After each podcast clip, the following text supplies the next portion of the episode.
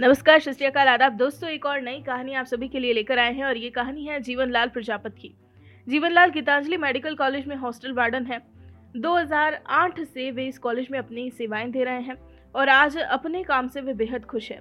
हालाँकि हर जगह चैलेंजेस होते हैं तो उस वक्त उन्हें भी कई बार उन सब चीज़ों का सामना करना पड़ा था। वो वक्त काफ़ी मुश्किल भरा था जीवनलाल का, जब 2015 में पिताजी कैंसर जैसी भयंकर बीमारी से पीड़ित थे। तब जीवन में काफ़ी निराश भी हुए वे। पाँच साल तक पिताजी का इलाज चला, काफ़ी पैसा भी इलाज में लगाया, लेकिन कुछ वक्त पहले ही कोरोना संक्रमित होने से वे दुनिया को अलविदा कह गए। इस तरह की तमाम मुश्किल भरे हालातों का उन्होंने डट कर सामना किया। आज भी जब वो पल वो याद करते हैं तो आँखें छलक जाती हैं। तो चलिए जानते हैं और जीवन लाल का सफ़र कैसा रहा, क्या है उनकी पूरी कहानी, चलिए सुनते हैं उन्हीं से। मेरा नाम जीवन लाल प्रजापति मैं उदयपुर से बिलोंग करता हूँ। गीताली मेडिकल कॉलेज में एज ए हॉस्टल वार्डन की पोस्ट पर कार्यरत हूँ। मैं घर में मेरी मदर, मेरे दो बच्चे, एक लड़का है, एक लड़की है, और एक मेरी पत्नी, और मेरी सिस्टर मेरे साथ में रहते हैं। गीताली मेडिकल कॉलेज में 2008 में मैंने ज्वाइन किया था। और उससे पहले मैं एक कंपनी में मार्केटिंग का काम करता था। मगर कुछ परिस्थिति ऐसी आई कि मुझे गीतांजलि ज्वाइन करना पड़ा और जहाँ पे जो जो मिल रहा था वो मैं करने के लिए तैयार था। मगर मेरे दिमाग में एक ही मिशन था कि इस जर्नी को, जहाँ पे मैंने गीतांजलि मेडिकल कॉलेज ज्वाइन किया है, मुझे यहाँ पे रुकना नहीं है। मुझे अच्छे से अच्छा काम करके अपने इंस्टीट्यूट को देना है और ग्रोथ पे ग्रोथ करना है। तो फिर मैंने जो मेरे को जो मिला एज ए ड्राइवर पे मैंने ज्वाइन किया था। वहाँ से फिर मैं आगे धीरे धीरे बढ़ता गया। कभी भी, यानी कि जो भी लोग बैठते या उठते, बातें करते थे तो मुझे अपने काम के अंदर ध्यान देना था। धीरे धीरे अधिकारी की नोटिस में आया और मुझे धीरे धीरे आगे आगे बढ़ने का मौका मिला। फिर मैंने एक, हमारे एक डायरेक्टर साहब थे वहाँ पे तो उनसे मैंने आगे जाके पूछा कि, सर, मुझे इसमें मज़ा नहीं आ रहा मतलब और काम दो। मेरा पोटेंशियल इतना कम नहीं है, मेरे को और काम चाहिए। तो उन्होंने कहा कि पहले हज़ार एम्प्लॉयज़ में से पहला आदमी है जो आगे होकर मेरे को बोल रहा है कि मुझे काम दो। मैंने कहा, सर, क्योंकि काम करने की इच्छा तो थी, मगर सपोर्ट अगर पूरा मिले तो कोई बंदा कैसा भी बहुत अच्छा काम कर सकता है। तो फिर उन्होंने कहा चलो ठीक है। फिर आगे से आगे मौके मिलते गए। पिछले दस सालों से मैं हॉस्टल वार्डन के पोस्ट पर काम कर रहा हूँ। कंपनी में अंदर जब भी कोई नया टास्क मिलता है तो उस टास्क को पूरा करने के लिए एक चैलेंज होता है, हर एक एम्प्लॉयज़ के पास। आप कोई भी अच्छा काम करने जाओगे तो बहुत सी चीज़ों को आपको सही करना पड़ेगा। मगर जो चीज़ सही करने जाएँगे तो वहाँ पे आपको बहुत सारे चैलेंज मिलेंगे। चैलेंज कैसे मिलेंगे कि आप कोई भी काम करने जा रहे हो, जो जो लोग पहले से उस काम कर रहे हैं या उसको आप सही करने जाओगे तो उन लोगों का विरोध का सामना भी अपन को करना पड़ता है। एक छोटी सी चीज़ है कि यानी कि कहीं पे भी एम्प्लॉयज़ के सामने अपन कोई काम लेके गए या कुछ भी बात लेके गए तो मैंने जिस तरीके से उन चीज़ों को फेस किया है कि आप जितना भी लगाओगे, उतना उस समय कम पड़ेगा। मगर आपको अपने तन, अपने मन को काबू रखना पड़ेगा। समय कोई इम्पोर्टेंस ही नहीं रखता उस समय। आपको सिर्फ़ अपने काम पर ध्यान देना है, अपने मिशन पर ध्यान देना है। उसके बाद फिर आप धीरे धीरे सिचुएशन अगर आपकी सुधरती जाएगी तो वो वैसे ही कंप्लीट हो जाएगा। कोई काम आसान नहीं होता। लोग कहते हैं, ये मुश्किल है, ये नहीं हो सकता। मैं कह रहा हूँ, कोई काम आस आराम से इंसान कर सकता है, अगर उसको समय दिया जाए। और उसके पीछे अगर सपोर्ट अच्छा रहेगा, किसी भी अधिकारी का या किसी व्यवसाय का भी तो काम आदमी कर सकता है। उसके बाद क्या होता है कि अपनी परिवार की समस्याएँ, वो भी साथ में ही चलती है। आप काम के साथ में अपने परिवार को लेके ही चलना पड़ता है। परिवार में समस्या तो ऐसी है कि मेरे लिए तो बहुत ज़्यादा संघर्ष रहा है। 2015 से थोड़ा ज़्यादा ही हुआ मेरे साथ, क्योंकि एक्चुअली कि फादर को कैंसर मल्टीपल माइनोमा बोन कैंसर की शिकार आई थी। और फिर उससे भी मैं थोड़ा सा निराश हो गया था। मगर गीतांजलि मेडिकल कॉलेज में फिर उनको, उनका ट्रीटमेंट किया गया। का, उनका इलाज करते करते हमें पाँच साल हो गए। पाँच सालों के बाद अब जब चलना शुरू किया हमने, जब स्टार्ट से लेकर अभी तक फोर्टी एट कीमोस हमने उनके लगा दिए। अब इतना पैसा नहीं था सर। एक नॉर्मल परिवार से हैं हम लोग। मकान पिताजी जब बीमार थे तो मेरे आँखों के सामने मायूसी से देखते थे कि यार क्या होगा? अब मेरी इतनी बड़ी बीमारी हो गई है। इतना खर्च हो रहा है। कैसे ये बच्चा मेंटेन करेगा? क्या करेगा? मगर फिर मेरी कहानी में आपको एक चीज़ सबसे पहली मिलेगी, अगर कुदरत है तो है, कुदरत दुनिया में है और आपको ये चीज़ हमेशा देखने को मिलेगी। पैसा नहीं है, मेरे को इलाज कराना है, डॉक्टर के पास जाना है, फ़ीस देनी है, बहुत सारा ट्रीटमेंट है, दवाई, गोलियाँ, बहुत सारी चीज़ें होती है। मैंने जब भी ऊपर वाले को बोला कि भगवान मेरे पास कुछ भी नहीं है तो कोई कोई भगवान के रूप में मेरे पास आता और वो पूरा होता। इसलिए मैं भगवान में पूरा बिलीव करने लग गया। ऐसा नहीं है कि दुनिया में सब लोग को साथ नहीं देता। नहीं, ऐसा है। साथ देने वाले बहुत होते हैं मोटिवेट करने वाले बहुत लोग होते हैं। और उनका मैं हाथ जोड़ के आभार व्यक्त करता हूँ। क्योंकि उन लोगों ने मेरी हिम्मत बना के, वो पाँच साल की जर्नी मैंने कैसे निकाली, वो मुझे आज पाँच साल के बाद इस चीज़ का एहसास हो रहा है कि यानी कि अपन अकेले हैं या नहीं है, मगर ऊपर वाला अपने साथ में है। उस समय फिर फादर का ट्रीटमेंट भी करा रहे थे, मगर उनकी किडनियाँ थोड़ा कमज़ोर हो गई, इसलिए उनका डायलिसिस भी शुरू हो गया। तो भी हमने हिम्मत नहीं हारी। ये जो समय का भूचाल था ना, वो तो हम सहन कर लेते, मगर जब उनका डायलिसिस का आया तो एक भूकंप की तरह था हमारे लिए, कि दो ट्रीटमेंट एक साथ करवाना बहुत ही मुश्किल हो रहा था। उनका शरीर दिन ब दिन कमज़ोर होता जा रहा था। फिर धीरे धीरे धीरे धीरे हमने ये सोचा कि अब कुछ ना कुछ करना पड़ेगा, बाकी ऐसे काम नहीं चलेगा। हम उनका इलाज डायलिसिस शुरू हुआ डायलिसिस हफ़्ते में दो बार शुरू हुआ था, फिर डॉक्टर की सलाह पर एक बार कर दिया। डायलिसिस शुरू होने के बाद उनकी हालत और गंभीर होती जा रही थी। उस समय फिर हमने सोचा कि अब कैंसर वाले डॉक्टर साहब से मेरी बात हुई तो उन्होंने मेरे को बोला कि जीवन जी, आपने पाँच सालों से इनका इतना इलाज कर दिया फोर्टी एट कीमोज लगवा दिए हैं। अब आपके आगे कोई ऑप्शन रहा नहीं है। तो फिर मैंने डॉक्टर साहब से पूछा और डॉक्टर अंकित अग्रवाल, जो मेरे पिताजी का पितानी मेडिकल कॉलेज में ट्रीटमेंट कर रहे थे, उन्होंने मेरे को बोला कि जीवन जी, आपको अब मैंने कहा, सर, कोई ऑप्शन हो या कुछ हो? क्योंकि देखो, मेरे पिताजी नौ बार आईसीयू में जाके आ चुके हैं। जब तक वो गए, हम उनके साथ में गए, पूरे स्टाफ ने पूरे तन मन से काम किया। अब डॉक्टर साहब ने बोला कि, जीवन जी, अब अपने पास कोई ऑप्शन रहा नहीं है। क्योंकि दवाइयाँ कीमोस पूरे कर चुके हैं, मगर कैंसर बहुत ही फैल रहा है। उसमें मैं, मैंने डॉक्टर साहब के कमरे में मैं अपने बेटे को लेके गया। मैं वो किसको दिखा था। मैंने कहा, मेरे बेटों को मैं अपने साथ में लेके गया। मैंने कहा, देख, उसकी उम्र भी चौदह पाँच साल ही सुदेशन नाम उसका। मैंने कहा, देख आज मैं जो कर रहा हूँ, वो दुख सब तेरे सामने बताएगी। तुझे घबराना नहीं। तुझे देख कर मुझे हिम्मत मिलेगी मेरी बेटी को देख के मुझे बहुत हिम्मत मिलती है। बहुत। उस समय में बिल्कुल भी नहीं घबराया, मगर आज मैं जब ये बोल रहा हूँ तो मुझे ज़्यादा घबराहट हो रही है। मेरे बेटे को मैं अपने साथ में लेके गया। डॉक्टर साहब को बोला कि, सर, आप जो भी है, बच्चे के सामने बताइए, मुझे कोई आपत्ति नहीं है। क्योंकि इसे ये पता चलना चाहिए कि पापा ने पूरी मेहनत की है। कहीं कोई कसम नहीं छोड़ी है। तो डॉक्टर साहब ने बताया, मेरी बेटी ने सुना, बेटा भी थोड़ा मायूस हो गया कि आप अपने पास दादाजी को बचाने के लिए कोई ऑप्शन नहीं बचा तो भी मैंने मेरे मेरे बेटे को बोला कि, बेटा, ये दादाजी को अपन को नहीं बताना है। उनको जो आज तक तो अपन ने जो किया बहुत ज़्यादा अच्छा किया उनके लिए और और भी अच्छा करेंगे। अब उनके कुछ कमी नहीं आने देंगे। यहाँ तक तो मैं उनको लेके आया हूँ, मगर अब डायलिसिस शुरू हो गया था। मुझे ये पता नहीं था कि कोरोना, हम पिताजी को इतना सेफ्टी से रखते थे कि किसी को उनके कमरे के पास भी नहीं जाने देते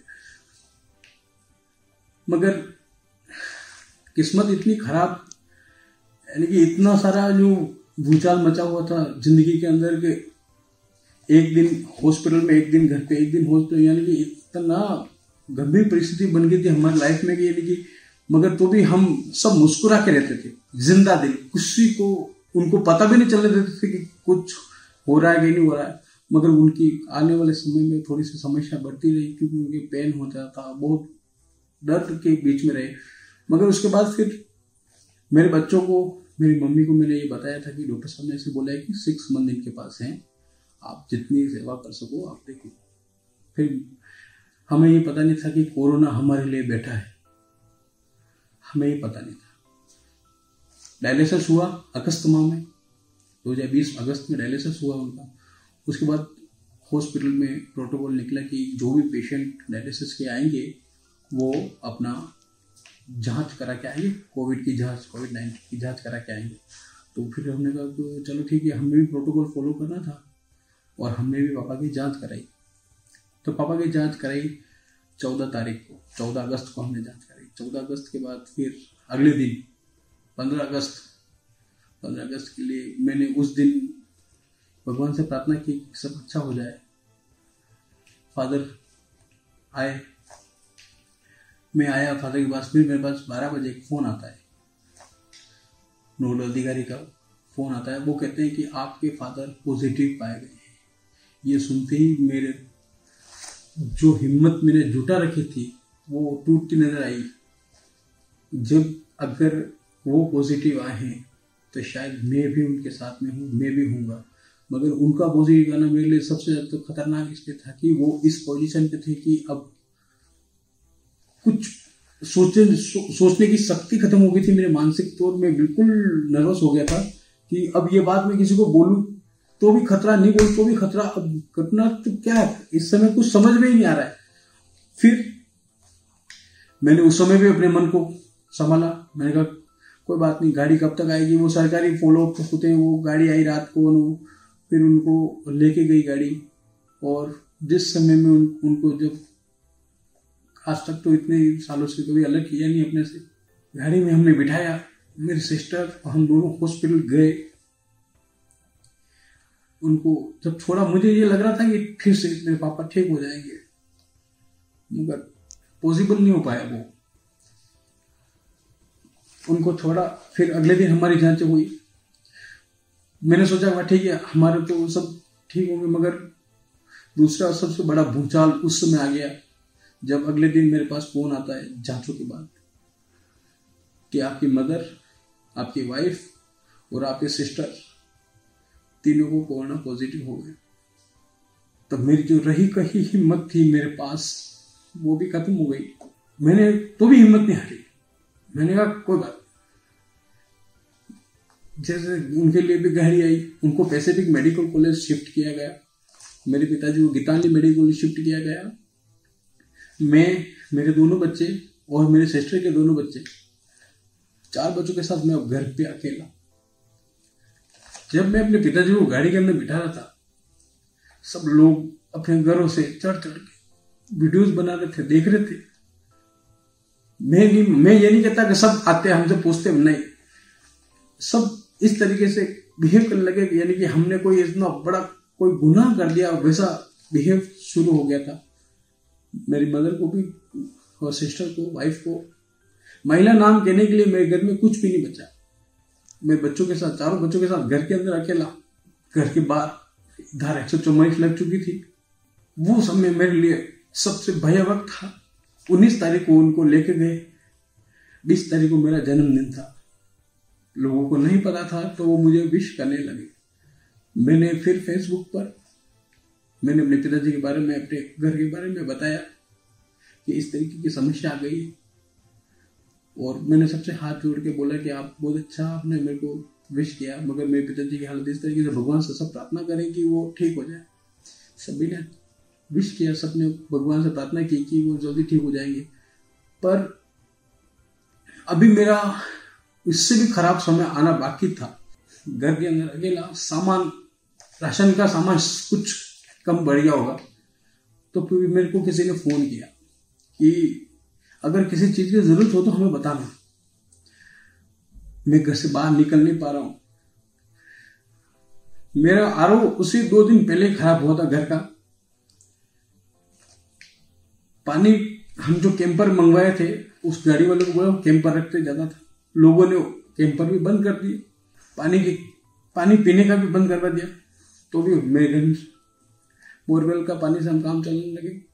कोई ठीक करने के लिए नहीं आ रहा है।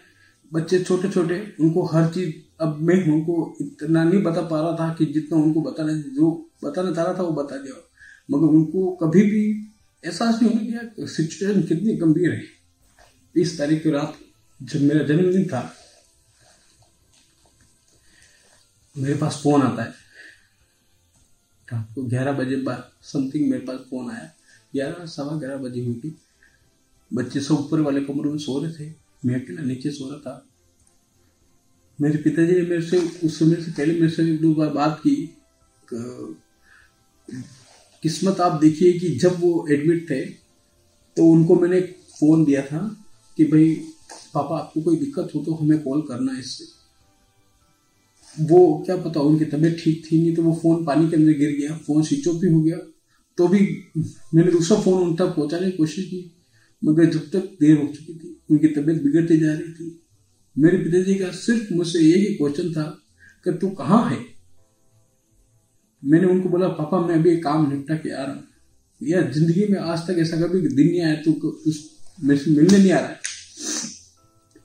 मैंने कहा, पापा, मैं आ रहा हूँ, मगर मैं घर के बाहर निकल नहीं सक रहा हूँ।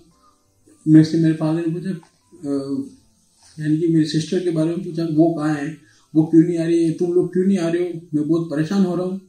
मगर हमारी समस्या ऐसी थी कि मैं अपने पापा को ये नहीं बोल सकता हूँ कि तीनों पॉजिटिव आ गए और वो वहाँ चले गए। इधर से मेरी वाइफ का फ़ोन आता मेरे पास।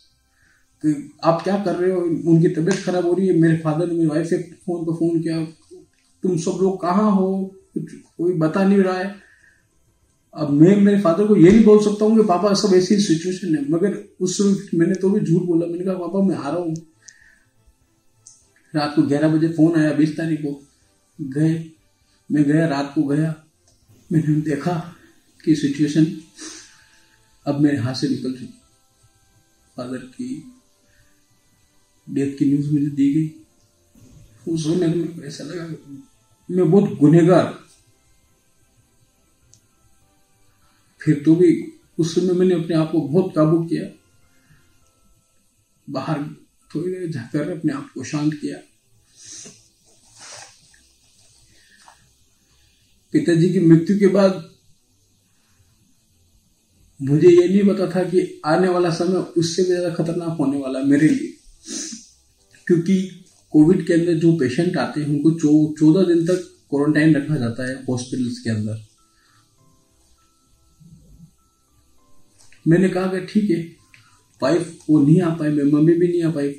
अंतिम क्षणों में ना उनको कोई मिल पाए, ना देख पाए।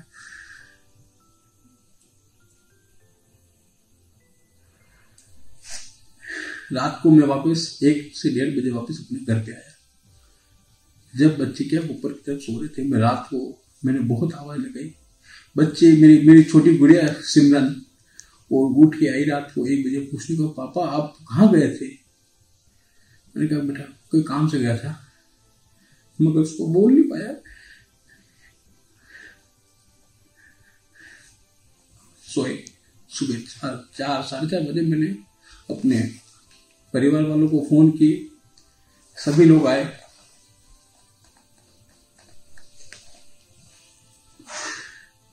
मेरे एक बड़ा भाई और है। मेरी सिस्टर से छोटा है, मुझसे बड़ा है। मेरे बड़े, वो आते नहीं हालाँकि बोली चाली थोड़ी उनकी कम है। तो मेरे फादर की डेथ के बाद मेरे बड़े पापा ने पूछा, उसको, उनको बुलाना है क्या?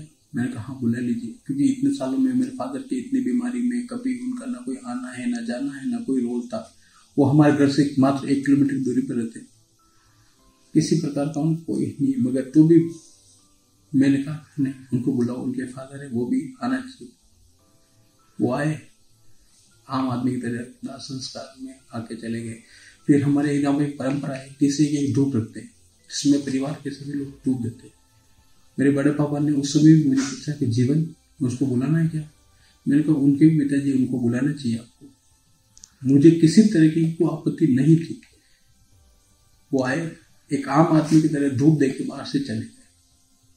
उन्होंने मेरे बच्चों से या किसी से ये नहीं पूछा कि, कि तुम लोग क्या कर रहे हो? घर में तुम्हारा कोई नहीं यानी कि महिला नाम की कोई चीज़ नहीं है, तुम कैसे सेट करो उसमें मेरे एक मामा की लड़की मेरे गाँव में शादी कराई हुई है तो वहीं पे वो जिनका नाम राधा जी है, वो आए, उन्होंने जो भी महिलाओं के जो छोटे मोटे कार्य होते वो किए। हम पिताजी का दाह संस्कार करके आए, उसके बाद कोविड का जो कहर था, वो उसका कहर कम नहीं पड़ा था। यानी कि मैं अपने पिताजी की डेथ के बाद अकेला बैठ के अपना समय बिताने लगा। एक समय ऐसा मुझे लगता था कि मेरे पास बहुत सारे लोग हैं यार, बहुत सारे लोग हैं। मगर मुझे जिस समय लोगों की ज़रूरत थी, जब मेरे को सहारे की ज़रूरत थी, तब तो मेरे पास कोई सहारा नहीं था। मैं इतना टूट टूट के इंसान की कितनी कैपेसिटी होती है सब्र करने की, सोचने की। मैं इतना टूट टूट के, इतना टूट गया था कि तो भी मैं अपनी हिम्मत नहीं हारा था। मैंने कहा, भगवान भी क्या पता क्या करना चाहता मेरे से मेरे पिताजी इरिटेट हो गए थे अंदर से, क्योंकि उन्होंने एक शब्द बोले थे मुझे कि देख जीवन, मैंने मेरे परिवार के लिए अच्छा किया है, मेरे माता पिता के लिए अच्छा किया है, जो तूने देखा है। मैंने कहा, ठीक है, मैंने देखा मगर उन्होंने मेरे को हिम्मत इसलिए दी कि यानी कि जो मैंने उनको देखा है, उस हिसाब से मैं अपने परिवार, अपने बच्चों को वही दिखाऊँगा। यानी कि अच्छाई क्या होती है?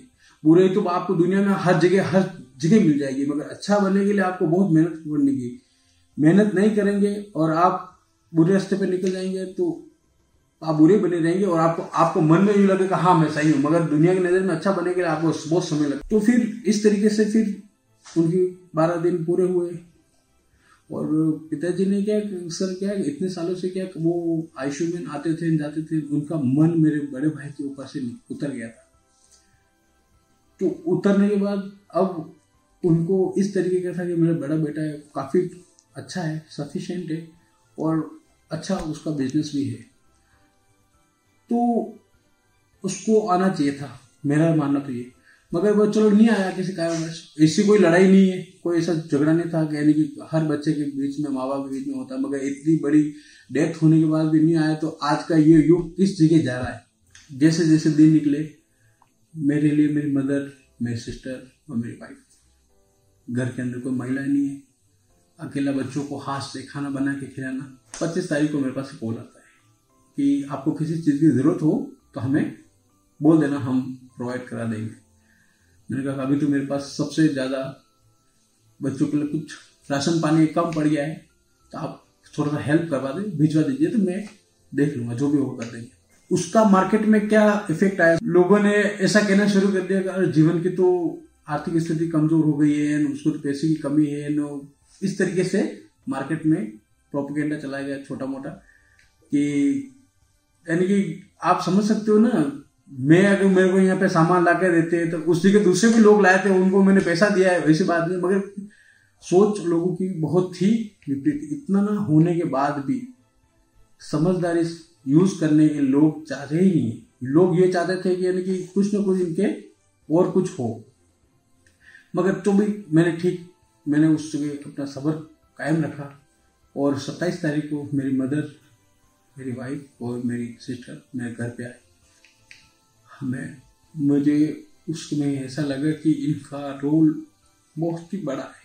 इस वार्डन के प्रोफेशन में आने के लिए सबसे पहला ज़रूरत है कि आपको पैशनेट होना पड़ेगा समय का आपको, ऐसा नहीं है कि आप आए और चले गए। नहीं, आपको 24 फोर आवर्स में कभी भी कोई भी काम के लिए मौजूद होना पड़ेगा दूसरी चीज़ कि ये जो युवा है, इनको समझना पड़ेगा। समझने की एक स्किल, जैसे कि वो स्किल को डेवलप करने के लिए, इसमें आने के लिए आपको हर चीज़, वो क्या सोच रहा है, उसके बारे में जानकारी रखना।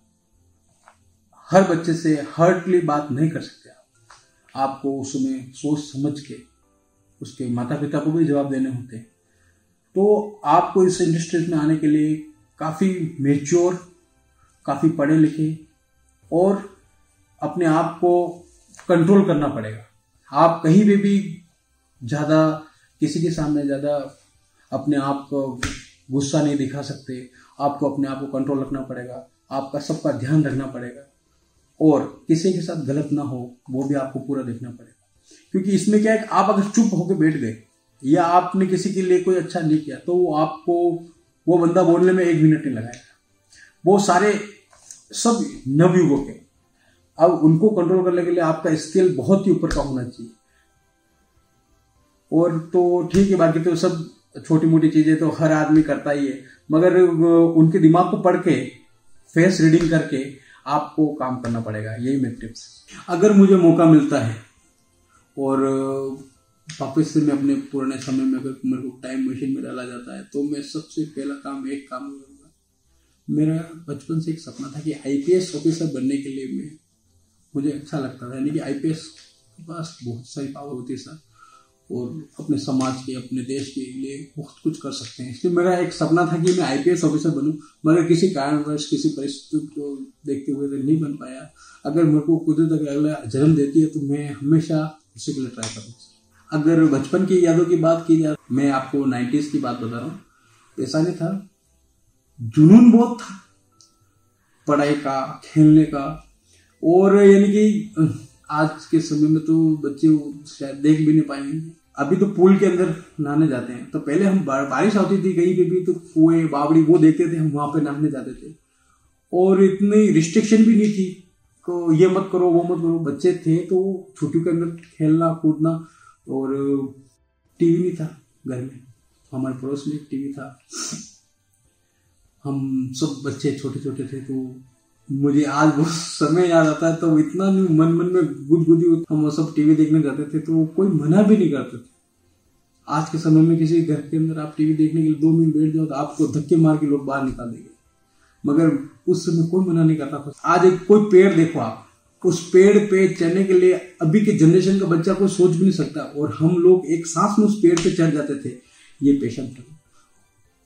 जो कंचे होते हम कंचों को खेले हैं, हम क्रिकेट खेले हैं, यानी कि ऐसी कोई चीज़ नहीं है जो हमने नहीं की। बचपन काफ़ी अच्छा गुजरा। पैसे नहीं थे। मगर अब जैसे कि पैसे है नहीं। स्कूल के बाहर निकले, देखे, यार कोई समोसा वाला है, कुछ है तो क्या करें? तो हम लोग उसको बोलते थे समोसा वाले अरे भैया, आप एक काम करो। आपका कोई काम हो तो हमें बताओ और हमें एक समोसा देना। तो उस समय फिर वो आदमी सोचता था, यार कि यानी कि इसमें तो से क्या काम करूँगा भाई यार आप एक काम करो, आप ले जाओ समोसा, ऐसे खाओ। नहीं, हम उस समय भी उसे मना करते थे। नहीं, अंकल, आप एक काम करो, आपका कोई भी काम हो हमें बता दो। तो उसमें उसके वो जो अखबार आते थे तो उस अखबार को फाड़ने का काम करते थे। और जैसे किसी का लो भाई, आप समोसा लो, पैसे देने, यानी कि वो आदमी तो क्या, छुट्टी के टाइम का कम टाइम होता है, बच्चे एक साथ भाग जाते हैं। तो उन सबको मैनेज करने, मैंने उनको बताया, मैंने कहा, सर, आप एक काम करो, आपका, आपको मदद भी मिल जाएगी और मुझे एक समोसा भी मिल जाएगा। तो वो कहते थे, अरे वाह, ठीक है, ये ये ये सही है। तो इस तरीके से काफ़ी हमने इन्जॉय किए अनुभव और शिक्षा मेरे लिए दोनों ही बहुत मायने रखते हैं। शिक्षा के बिना आप कुछ नहीं कर पाते और अनुभव तो आपको बहुत कुछ करवा सकता है। मैं ये चाहता हूँ कि शिक्षा और अनुभव को अगर अभी मुझे कोई बोले कि क्या मूल्यवान है तो मैं ये बोलूँगा, अनुभव को आप 75 परसेंट रखो और शिक्षा 25 परसेंट भी होगी तो आप हंड्रेड परसेंट रिज़ल्ट देने में कमी नहीं रहेगी। बस ये है कि आप कहीं पे भी उसको आकलन नहीं कर सकते कि ये अगर शिक्षा के आधार पे ही आप कर सकते हो तो वो पॉसिबल है। मैं एक्सपीरियंस को भी काफ़ी नंबर देना चाहता हूँ। मैं अपने काम के बाद, क्योंकि फादर है नहीं तो अपने परिवार को पूरा समय देना मेरा सबसे पहला कर्तव्य मेरे बच्चों के साथ रहना पसंद है मुझे, मम्मी के साथ रहना पसंद है। उसके बाद मैं सोशल वर्क करता हूँ। सोशल वर्क में मैं, मैंने सोशल अपने वॉलेंटरी स्टार्ट किया था। सब ब्लड मैंने चालीस बार फोर्टी बार मैंने ब्लड दिया हुआ है वॉलेंटरी ना मैंने किसी से नहीं यार मिलने मिलने वाला है या तेरे को दे दूँ, नहीं। बिना जाने बिना किसी के रिश्तेदारी में आए, मैंने अपना चालीस बार ब्लड दिया। और ये बात मैं बोलना नहीं चाह रहा था, मगर अभी क्या है कि कुछ समझ यानी कि आजकल जो लोग हैं ना अपन कुछ बताएँगे नहीं तो लोगों को पता भी नहीं चलेगा। जो लोग सोशल वर्क में मैं काम करता हूँ तो जो लोग मुझे किसी बड़ी संस्था की ज़रूरत नहीं मैं अपने आप पे अगर सोशल वर्क करूँगा तो मेरे साथ टीम जुड़ती जाएगी। ऐसे ऐसे करते करते मेरे पास पाँच सौ छः सौ लोग आज ब्लड बैंक में जुड़े हैं। ब्लड देने के लिए तैयार रहते हैं। तो मुझे काफ़ी उस चीज़ के लिए खुशी है कि मैंने जो चीज़ चालू की, उसके लिए सब लोग को सबकी मदद होती है दूसरी चीज़ तो लोगों के पास आर्थिक स्थिति कमज़ोर होती है। उन लोगों को, जैसे मैंने देखा कि हर जगह आजकल पैसों का बहुत खिंचाव है तो उसके लिए छोटी छोटी समितियाँ चालू की। समितियों से लोगों को लोन मिल जाता है तो वो आपस में दस जने मिल के अगर दो सौ दो सौ भी करते हैं तो दो कर करके, ऐसा कर करके आज पचास पचास हज़ार के लोन भी दिलवा सकते हैं। तो ये इस चीज़ों को मैं बढ़ावा दे रहा हूँ। अगर मेरी कहानी आपको पसंद आई है तो लाइक करें फॉलो करें। बहुत ही सिंपल आदमी हूँ, बहुत कोई बड़ी सेलिब्रिटी नहीं मगर सच बोलता हूँ, साफ़ बोलता हूँ, इसलिए लाइक ज़रूर करें। और ज़्यादा गाना तो आता नहीं मुझे, मगर एक गाना मेरे पिताजी, मेरे बेटे के बेटा छोटा था तो गाया करते थे तो मुझे थोड़ी दो लाइनें याद है। रुक जाना नहीं तू कहीं हार के कांटों पे मिलेंगे फूल बाहर के। ओ राही ओ राही ओ राही ओ राही। दोस्तों, आपको अगर हमारी कहानी पसंद आई हो तो आप हमें पॉडकास्ट पर ज़रूर फॉलो करें लाइक करें और तुरंत ही सब्सक्राइब करें। और अगर आप हमसे जुड़ना चाहते हैं और अपनी कहानी को भी बयां करना चाहते हैं तो हमारा मेल आईडी है support at the rate W O R K M O B workmob dot com नमस्कार।